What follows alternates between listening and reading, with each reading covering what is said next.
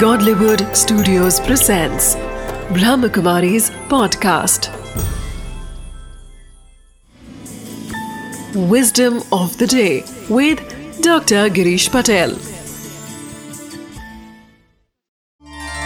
नमस्कार ओम शांति सफलता और असफलता मैं समझता हूँ कि ये सिर्फ़ शब्द है अगर सही रूप में उसको हम अंडरस्टैंड करें तो हम बहुत कुछ प्राप्त कर सकते हैं।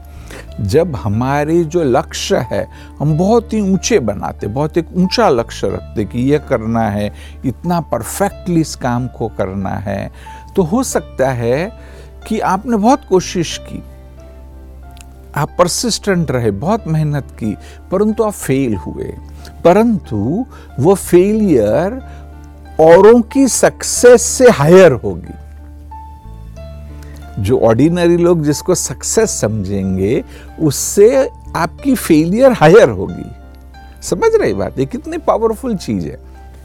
तो इसलिए अपने गोल्स को बहुत बड़े बनाओ प्रॉपर प्लानिंग करो और फिर उस पर मेहनत करने लगो परसिस्टेंट रहो। ओम शांति। Wisdom of the day To get success, only goal and positive thinking are needed.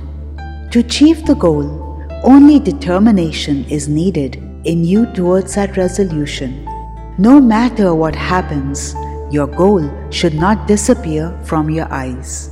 No matter how long it takes you to achieve your goal, with continuous effort, one day you will definitely get successful.